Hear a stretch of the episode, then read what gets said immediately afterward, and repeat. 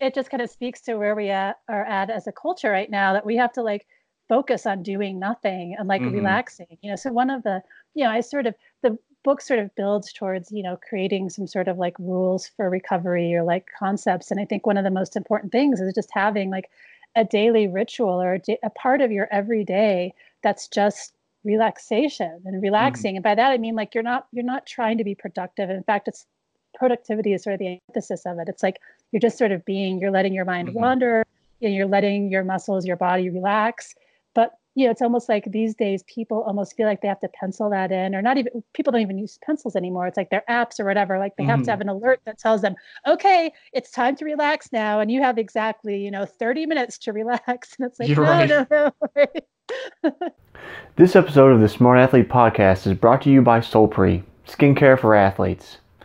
Whether you're in the gym, on the mats, on the road, or in the pool, we protect your skin so you're more comfortable in your own body. To learn more, go to solpre.com. Welcome to the Smart Athlete Podcast. I'm your host, Jesse Funk. Today, my guest started her career as a lab researcher. She's the former lead science writer for 538, currently freelancing, so feel free to get in touch with her if you need some quality articles. Um, she has a podcast called Emerging Form. It's on creativity, and I'm sure she might share more with us about it in a minute. Uh, but more importantly, today we're talking about her latest book, Good to Go. Welcome to the podcast. Christie Aschwanden. Ashwanden. Ah, I knew I was going to mess that up, Christie. I'm sorry. That's pretty good, actually. So in Switzerland, it's a Swiss name. They say Ashwanden or Ashwanden.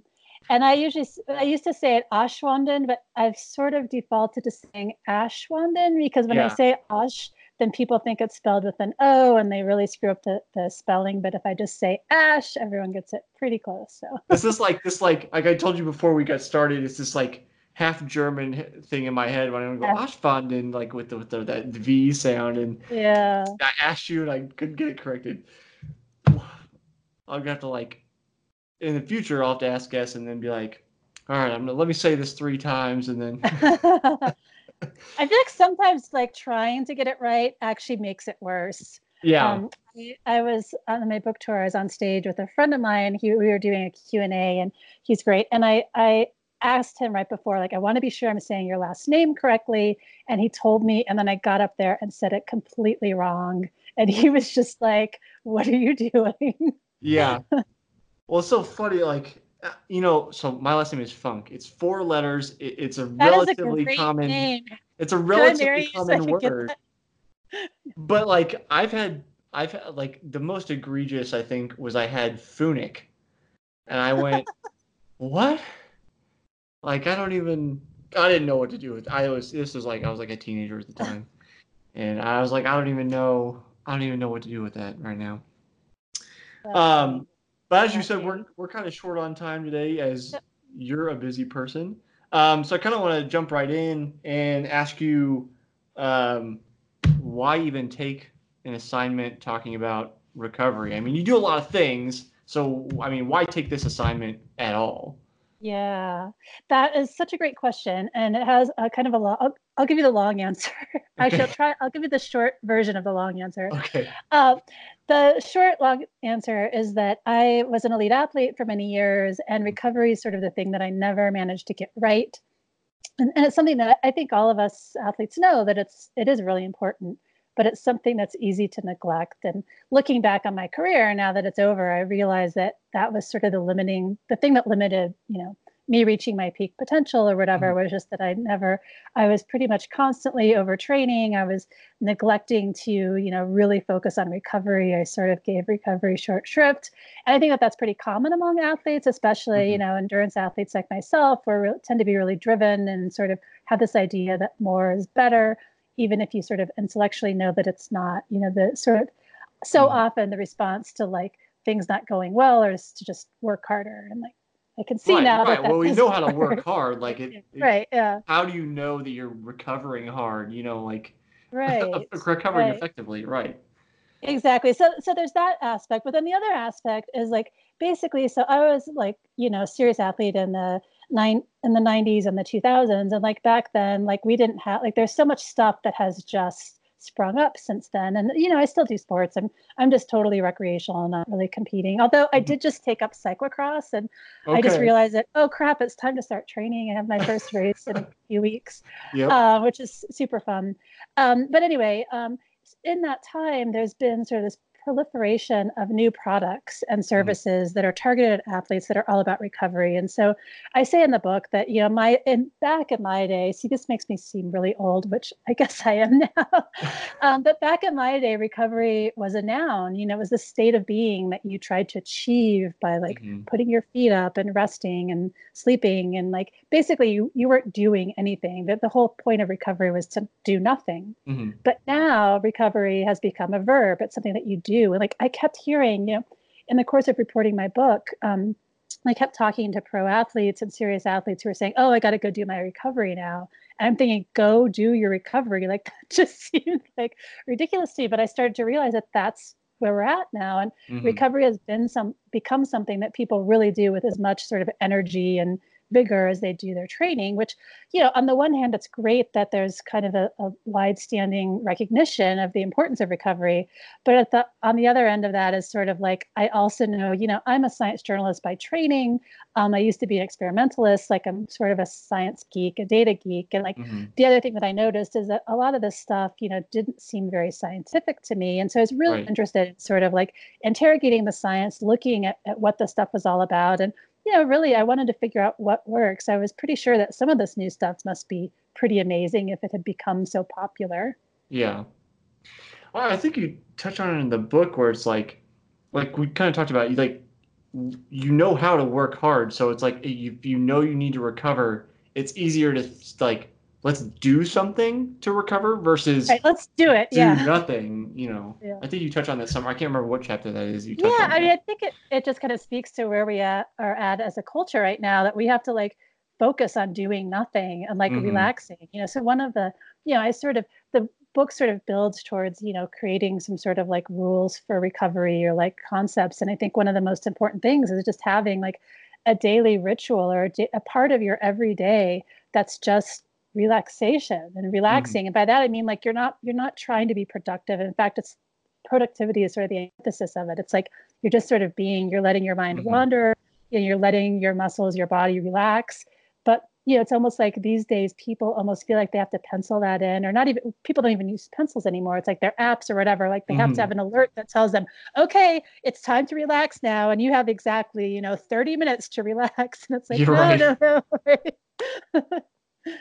Yeah, you know, I actually, I fall into that a little bit where it's like, so I, I bought an old house. It's it was built in the 1930s and it needs a lot of work. So my mind is constantly churning all the time. Eh, you know, new ad ideas. I need to get new guests. So I need to prep for an interview. Whatever it is, I need to like always always going. And my almost like penciled in recovery, quote unquote, to get my mind to shut down is like all right, I need to go sand some paint off a door, and I can just like be instead of letting my mind. So it gives my mind a break. But it is like scheduled time. Like I'm gonna go do this for an hour. It's still that like weird prescribed time that we're in right now. Yeah, it's like we need. We, it's like people feel like they need permission. And it's been really interesting. One of the most common responses that I've gotten to the book, I've gotten so many letters about this, is people just telling me, oh my God, thank you. Like, you gave me permission to, like, you know, take time off to just relax. And you mm-hmm. gave me mm-hmm. permission to stop being so anxious and to stop worrying about, you know, there's a lot of things in the book that I, I sort of identify as being, you know, not worth your time. And yeah, I kind of expected that people were going to be mad at me for debunking some of their favorite things. And in fact, it's been sort of the opposite. People are like, oh, thank God I don't have to go in the ice bath. Don't do that anymore. You know, I always hated that. And it's like, yeah, and you don't actually need to do it. And so people have actually been really happy about that. Yeah, I was I was gonna I was kind of wondering about that because it seems like as I went through it, it seems like the the vast majority of chapters you're like, no, it didn't really have a whole lot of efficacy here. Like maybe like in regards to you know icing, I think you talk about um, for short-term recovery. Say like you've got multiple races a day or something, then it might be it might there, there might be some um, efficacious use of ice between, but it it you know inhibits uh, long-term recovery. Yeah. So it's like okay, it, maybe it has some limited use, but it's not a cure-all for you know whatever we want it to do. Yeah, I mean, the secret is there is no secret, right? It's like all the stuff that you know, and people really, I mean, we're just so eager. We're sort of living in this time too where we have um, such a belief in technology, which I think is cool, but mm-hmm. it's also sort of this idea that like there's this perfect version of ourselves that's just like one techno fix away. And if only, you know, we get the right app or the right product or whatever, that everything will be perfect. Or even, you know, it's the idea of the one weird trick. Like it doesn't even necessarily right. have to be the product, but it's like, okay, do this, you know, whether it's the ice bath or whatever. And so I guess one of the messages from my book, like, no, actually, you don't like let go of that stuff. Like, if you mm-hmm. actually just focus on the basics, the stuff that you sort of already know to be doing, like, that's where you get the biggest payoffs. And in fact, I think one of the biggest payoffs actually comes from like making a conscious deci- decision to not stress about this other stuff and to mm-hmm. not try to micromanage and to sort of stop seeking these like tiny little gains where the sort of effort to attain them sort of erases whatever benefit you are going to get because now all of a sudden you know instead of finishing your workout now you're spending another half hour doing all these like things that aren't going to benefit you or if they do it's such a small amount that maybe that half hour would have been better off you know spent actually relaxing because you know mm. i think if your recovery rituals are not relaxing then they're not working but on the other hand you know i identify a lot of uh, modalities that actually don't have you know there maybe these scientific claims that are made for them that didn't hold up but at the same time if they help someone relax like that's actually recovery recovery is relaxing right. it's helping your body regenerate recuperate and so anything that you can do that makes you feel good and makes you feel relaxed and sort of helps you reduce stress and feel at ease like that's really great. And so you don't need some like pseudo scientific explanation about infrared rays or you know lactic acid flushing or whatever. Like massage feels really really great. Yeah. they don't have a lot of like really good physiological explanations for like how it helps but it helps i think by making people feel really good. It helps by forcing people to lie down and relax for a while. It helps by you know forcing people to take their you put their legs up and and really just sort of focus on their body for a bit. Yeah. You kind of touched on a lot of different things. Uh, so I was, as I read, I read back through the book yesterday. I was writing, you know, writing down different thoughts for you. And one of the things I, one of the thoughts I had is, um, if we have enough like anecdotal evidence that something's working and it's not hurting anybody, whatever mm-hmm. it is, is it necessary to debunk it? And it kind of seems like you've already said, well, if it like like massage, you know, you talk about massage not really having the whole lactic acid thing is bunk. Yeah. So, you know, but it feels good. So is is that seems to be good enough, right? Yeah, so here's my take on it. Um, uh, so I agree that if something's helping people and it's working and it's not harming them, then that's fine, and I don't want to take that away from people. But I do think that it's worth still, um, you know, debunking pseudoscientific explanations for things because mm-hmm. they sort of distract us but they also sort of promote this almost like sciency notion of things where you just sort of mm-hmm. slap some scientific terms on something and it makes it you know makes everyone think that it works right. i think it's also okay to acknowledge sometimes that things can work in ways that we, we sort of have this idea that if we can quantify it or like there's data or some sort of thing that feels sciency that that's more legitimate than things like you know make putting you into a better mood mm-hmm. or you know even just sort of the, the feeling of like oh yeah feels good like that's something that's very hard to quantify feeling good i mean you can ask people you could have these qualitative measures but we have this idea that you know oh measuring something in my blood or like finding some level that we can absolutely quantify with a, a quantitative scale mm-hmm. somehow makes it more true and i think that that sort of can distract our attention away from the things that in this case are really important um, and I'll just give you an example of that. There has been a lot of work that's been done to sort of look for what is the best measure of recovery because, yeah, this is a really important question. You want to mm-hmm. know if you're recovered and be able to track this and figure out. And it turns out, I mean, people have looked at everything under the sun, every kind of like measure that you could take in the blood, all kinds of physiological measures, you know, heart rate, heart rate variability, um, hormone levels, blood level, you know, everything mm-hmm. you can think of.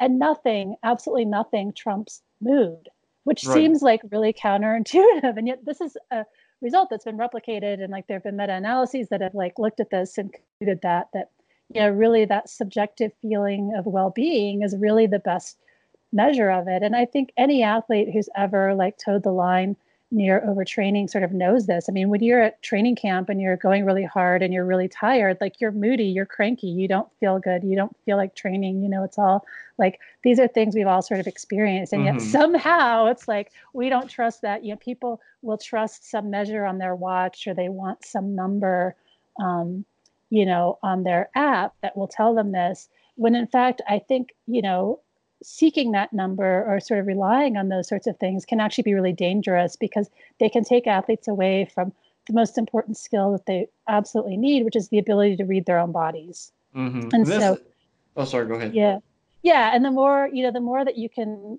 learn to understand your own body, because this is very individual. So the other thing about um, these measures of recovery is there's been a lot of research on this where they're looking at there's no one thing that I can measure on every athlete that mm-hmm. will tell me, okay, they're becoming overtrained or they're they're not well rested. On the other hand, every individual will tend to have something or another that that sort of fills this role. So for instance, for me, I have come to realize that if I wake up in the morning with just this little hint of a, a, scratchy throat, like a sore throat coming on, I know that that's a sign. Like that's my own body sign of saying, look, you're overextended, help we need some rest. Mm-hmm. And I've mm-hmm. learned this through trial and error. And I can't tell, you know, that may not be the same for you. It may be that the only time you ever, you know, get a sore throat at all is when you're actually getting the flu or something. Mm-hmm. But I know that for me, you know, other athletes I've talked to, um, I have one friend who, when she's starting to feel overtrained, it's always this particular heaviness in her legs that she feels. That's something that I haven't experienced, but I know that for her, it's really effective. And so every person has their own thing. I, I talked to one, I, I, talk about this in the book, one coach that I interviewed who liked to make uh, friends with his athletes, roommates or spouses. And he had one athlete who, you know, when his wife said he was cranky, he knew it was time to scale down the, the training. it was like getting to be too much, you know? Yeah, when you talked about talking about the uh, sore throat, when I read that, I was like, "That's I, I I have a very similar thing where I actually ended up skipping my A race for this year because I was getting a sore throat that week. And I was like, I knew I could probably race and be okay. But if I did, that I would be worse for wear the following week, which was the time I was supposed to go on vacation. So I was like, all right, yeah. I'll skip the A race. And, but I actually, I have a, another show that's just me. I call Runner's High, where I just talk about long distance running and kind of help people learn how to do things involving long distance running. One of my big things I talk about is RPE or rate of perceived exertion and trying oh, to yeah. like learn RPE because for me it's like the most important measure of figuring in like really dialing in every workout and the weeks in terms of making sure you're maximizing load but not going over that cliff because yeah. I think it was Chris McCormick who is a long distance triathlete. If you don't know, you probably know who Macca is, but um, I think it was his advice. He says something along the lines of like, if he doesn't feel like getting in the pool when he goes to the pool, he gets in, he does one lap, and if after one lap he still feels like he doesn't want to be in there, he just gets out and goes home. Yeah. So it's like always this kind of gut check in terms of how do I feel today versus let's just focus on heart rate training or let's just focus yeah. on these like objective measures that we can you know can look at.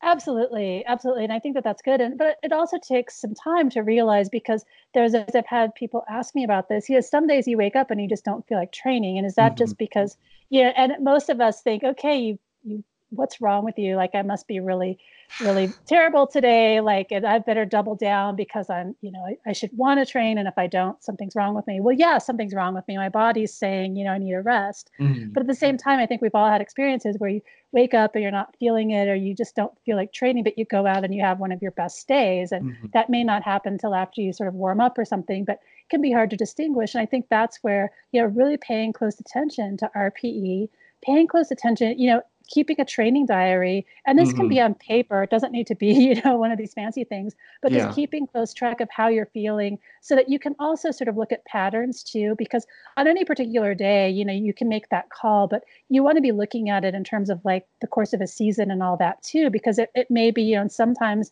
you think okay you know my plan this week is that today i really need to do some hard training but it may be a part, part of the season where you've been training a lot you're pretty fit and it mm-hmm. may be that the better call is like because you always it's always a better decision to do too little than to do too much. Mm-hmm. always. I mean there's there's no if ever the question is between one or the other you want to do less.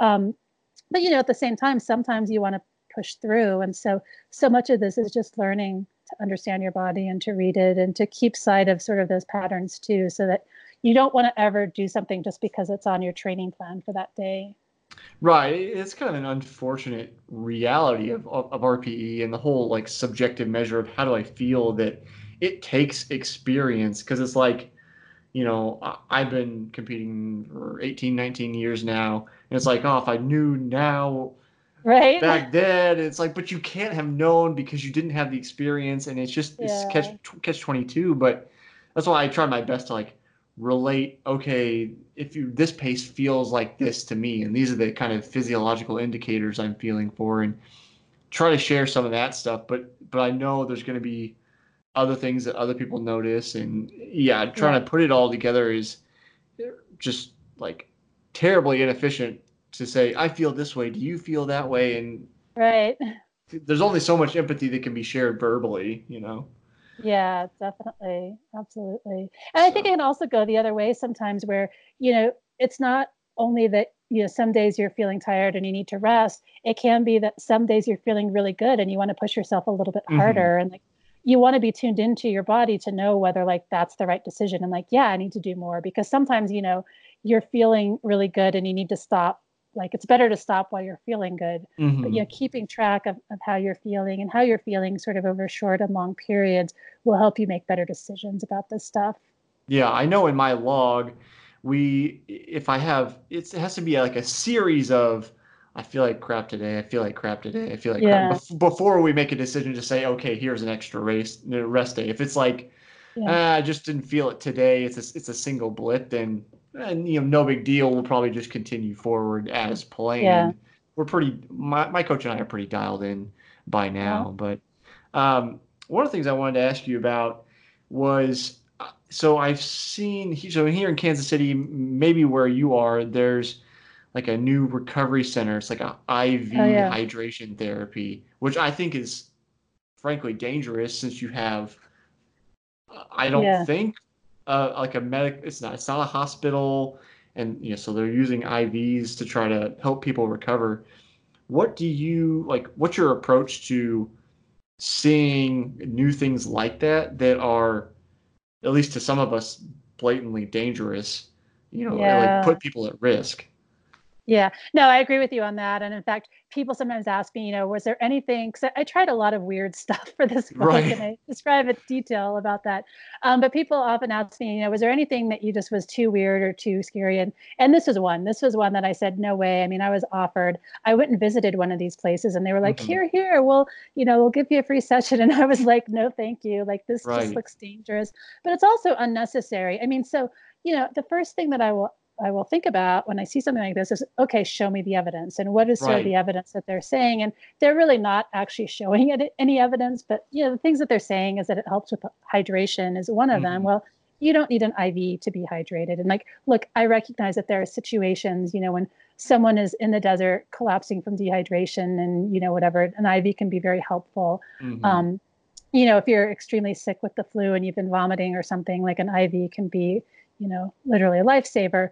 But you know, for the most part, like healthy people do not need to be hydrated by IV, right. and in fact, drinking water works just fine. Um, contrary to what sports drinks and the whole uh, bottled water industry, you know, there's mm-hmm. sort of this whole industry that's arose from this. But then the other thing that these all sort of uh, will promote that they have vitamins in them too, which I mean, this is just nonsense. You don't need to take vitamins in this sort of form um, if you're eating a healthy diet, you get all of those nutrients and those vitamins that you need. And so you're either giving yourself expensive pee, or in some cases, there are actually vitamins that having too much can actually be dangerous. And this right, is something fat soluble. Yeah, and it's just it's not good. So you really, I mean, really, the, one of the best things that athletes can do for themselves is stop taking supplements. Just stop. Mm. You don't need multivitamins. You don't need um, vitamin C, you don't need calcium, you don't need any of this stuff. Now, the one exception that I would make to this is in some cases, um, people may need iron if they're training at very high levels, particularly mm-hmm. women of menstruating age. But this is something that you should actually really talk to your doctor about and make sure because you know you, you really want some confirmation from a blood test that you're truly mm-hmm. anemic or trending that way. And honestly, you can take you can take a, an iron supplement or you could eat some red meat and the red meat is going to be taken up so much better by your body and mm-hmm. um, I hate to say this because I don't want to piss off vegetarians. I was vegetarian for 13 years mm-hmm. and I finally quit because I was having um, sort of continuous problems with keeping my iron up. And I started eating red meat and I felt immediately better. And, you know, I tried all kinds of supplements and really high dose iron pills. And they basically just gave me upset stomach and it, it, my body was not able to utilize them nearly as well. And so I do think that it is, it is totally possible and it can be very healthy for people to train at high levels as vegetarians. But in some cases, you know, if that's not working, I think meat is your best choice if you can do it. And I understand people have ethical reasons, and I don't, I don't mm-hmm. take issue with that.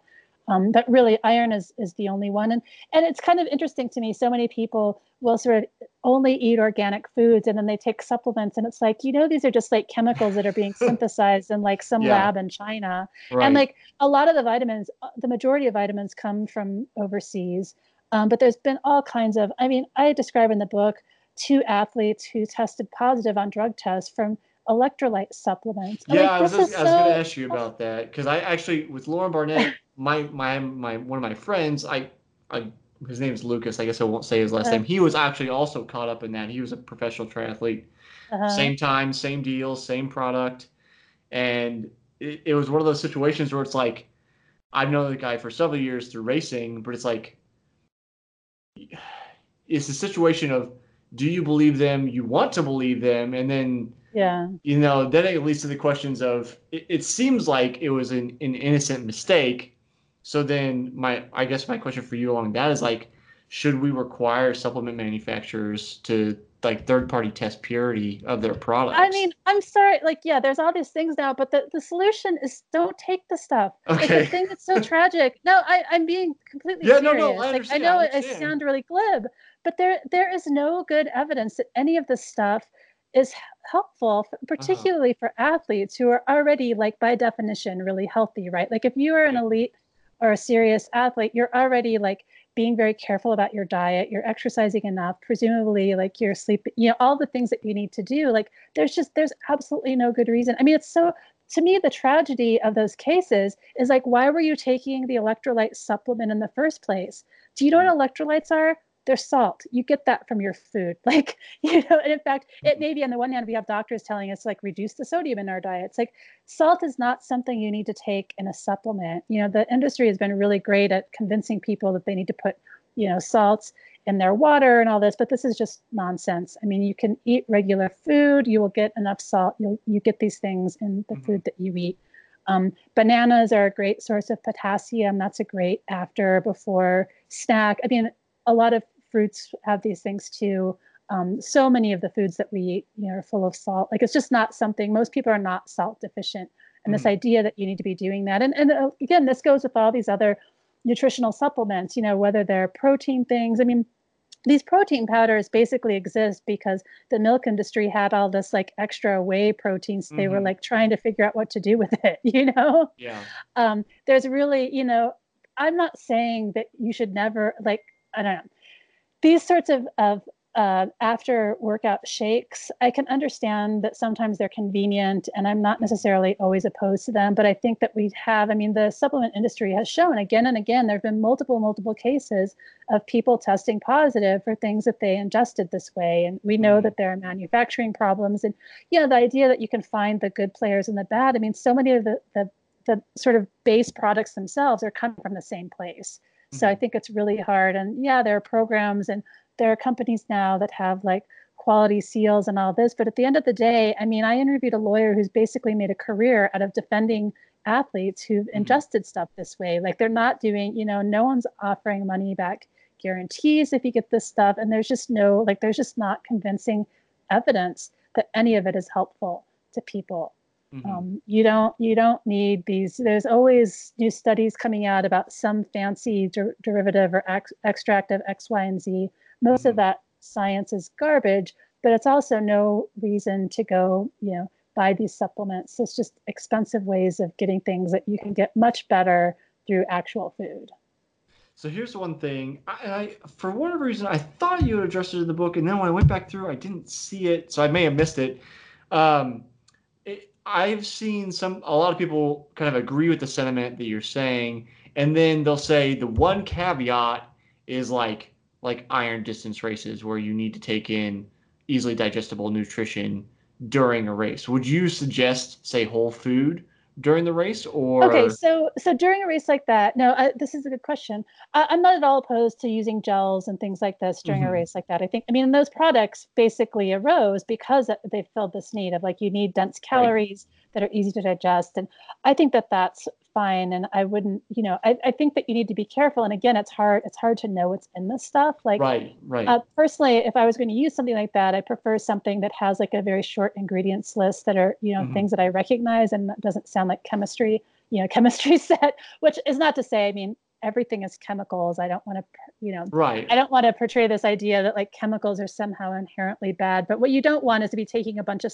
taking stuff that that is supplemented with mm-hmm. a bunch of vitamins that you don't know where they're coming from. Um, mm-hmm. But that said, I mean, I love eating peanut butter and jelly sandwiches. I make these little ones that I'll take on long mountain bike rides sometimes. I mean, there are whole foods ways that you can do this. Mm-hmm. I understand that it's not always possible, um, but there are a lot of cookbooks and things out there.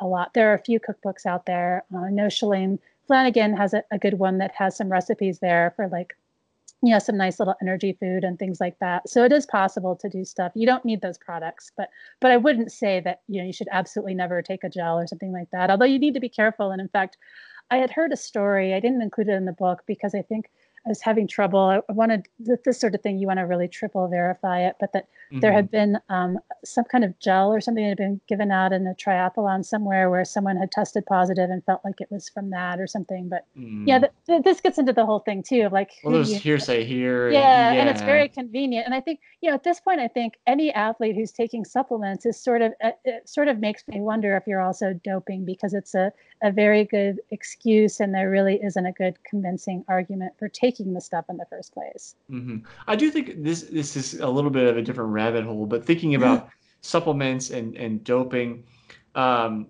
I've taken supplements in the past, though I don't often. I have like a recovery drink because again, it is convenient. But I, other than that, um, I don't.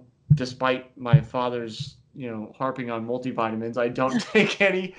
Um, I do think about the mentality though of okay, let's say let's for, for the sake of argument, let's say that there is some efficacy in supplements. Where is the mental line between taking supplements and doping? You know what I mean? That, that's like, a great question. like, think, where's the difference? I think it's the same impulse, though. It's this idea that there's like some little edge, and you don't want to leave any rock mm-hmm. unturned, right? Like that. There's this idea that if if there's some little advantage that I could get, and I mean, I guess I would just say like get your advantage. It's much easier to get a big advantage by like prioritizing sleep, doing mm-hmm. all these things. I mean, it cracks me up these athletes who will be sleeping six hours a night and then they think they're going to get a boost from supplements. It's like mm-hmm. you'll get a hundred times more benefit out of sleeping some more and and really taking care of yourself. And I think that you know that that kind of self care that really improves performance doesn't come in a pill. Mm-hmm. Um, we're getting close to the end. I'll have a couple more questions for you and let you go. Um, are there any recovery methods you tried for the book that you enjoyed and didn't really have any evidence that you're still using? Yeah, um, floating is one that I absolutely okay. loved. And it's something, I mean, the place that I went to, um, the first, I've gone to a bunch of places now, and there's one near my house that I go to still occasionally. Um, they make all these claims about boosting neurotransmitters and blah, blah, blah. And some of that may be, there may be a tiny bit of truth, but basically it's just forced meditation, which is mm-hmm. something, you know, you were sort of describing earlier the monkey brain, which I also have, where you always are sort of thinking yeah. about this, that, and the other. And I, I, sort of felt floating. So this is, you're basically floating in a small tank of salty water. You're very buoyant. They used to mm-hmm. call these sensory deprivation tanks. They've been right. rebranded because floating sounds a lot more pleasant. Right? Gotta work on that marketing. Yeah anyway but but I, expected to hate this. In fact i kind of put off doing it and, and I, I really enjoyed it. And it comes back to this same thing that we were talking about earlier which is it just really helped me relax. It was a way of forcing myself to take an hour to relax and to do nothing and to you know not have any external stimulus. And i found that really important and it's something that sort of transmits over to the rest of my life and i'm still not i did try a bunch of meditation while i was writing the book as well and i found it mm-hmm. very helpful it's something that i found hard to turn into a habit because i'm just it's not the kind of person that i am yeah but i have found that i sort of bring that mentality i have um, made a priority in my life to, to make sure that every single day i have some time that is unscheduled that is um, i'm not expecting myself to be productive i'm allowing my mind to wander mm-hmm. um, I, you know, I go out for a run and I'm not looking at my watch. I'm not listening mm-hmm. to music, just sort of being in the world, I think is a really good way to do that. So I think every person will find their own way, but I think it's really important to develop some kind of relaxation ritual that you do that's sort of your time to, to refresh. Last question. This is a question I'm yeah. asking everybody this year and is particularly prescient for you. Okay. Um, I ask everybody if you can only choose one food for recovery for the rest of your life, what do you choose? Oh, that's a great question. Huh. Wow, that's really tough. I mean, I love uh, a banana with peanut butter after I do something, but that's two foods, I guess. I mean, maybe if you can. No, that's okay. It. That's okay. Um, I've got everything. Love, I've got everything yeah, from yeah. chocolate milk to pizza. Like it, it's anything. Yeah. yeah. Uh, I think PB and J's are great, and uh, the NBA stars all really like that too. But they're super easy. They're cheap.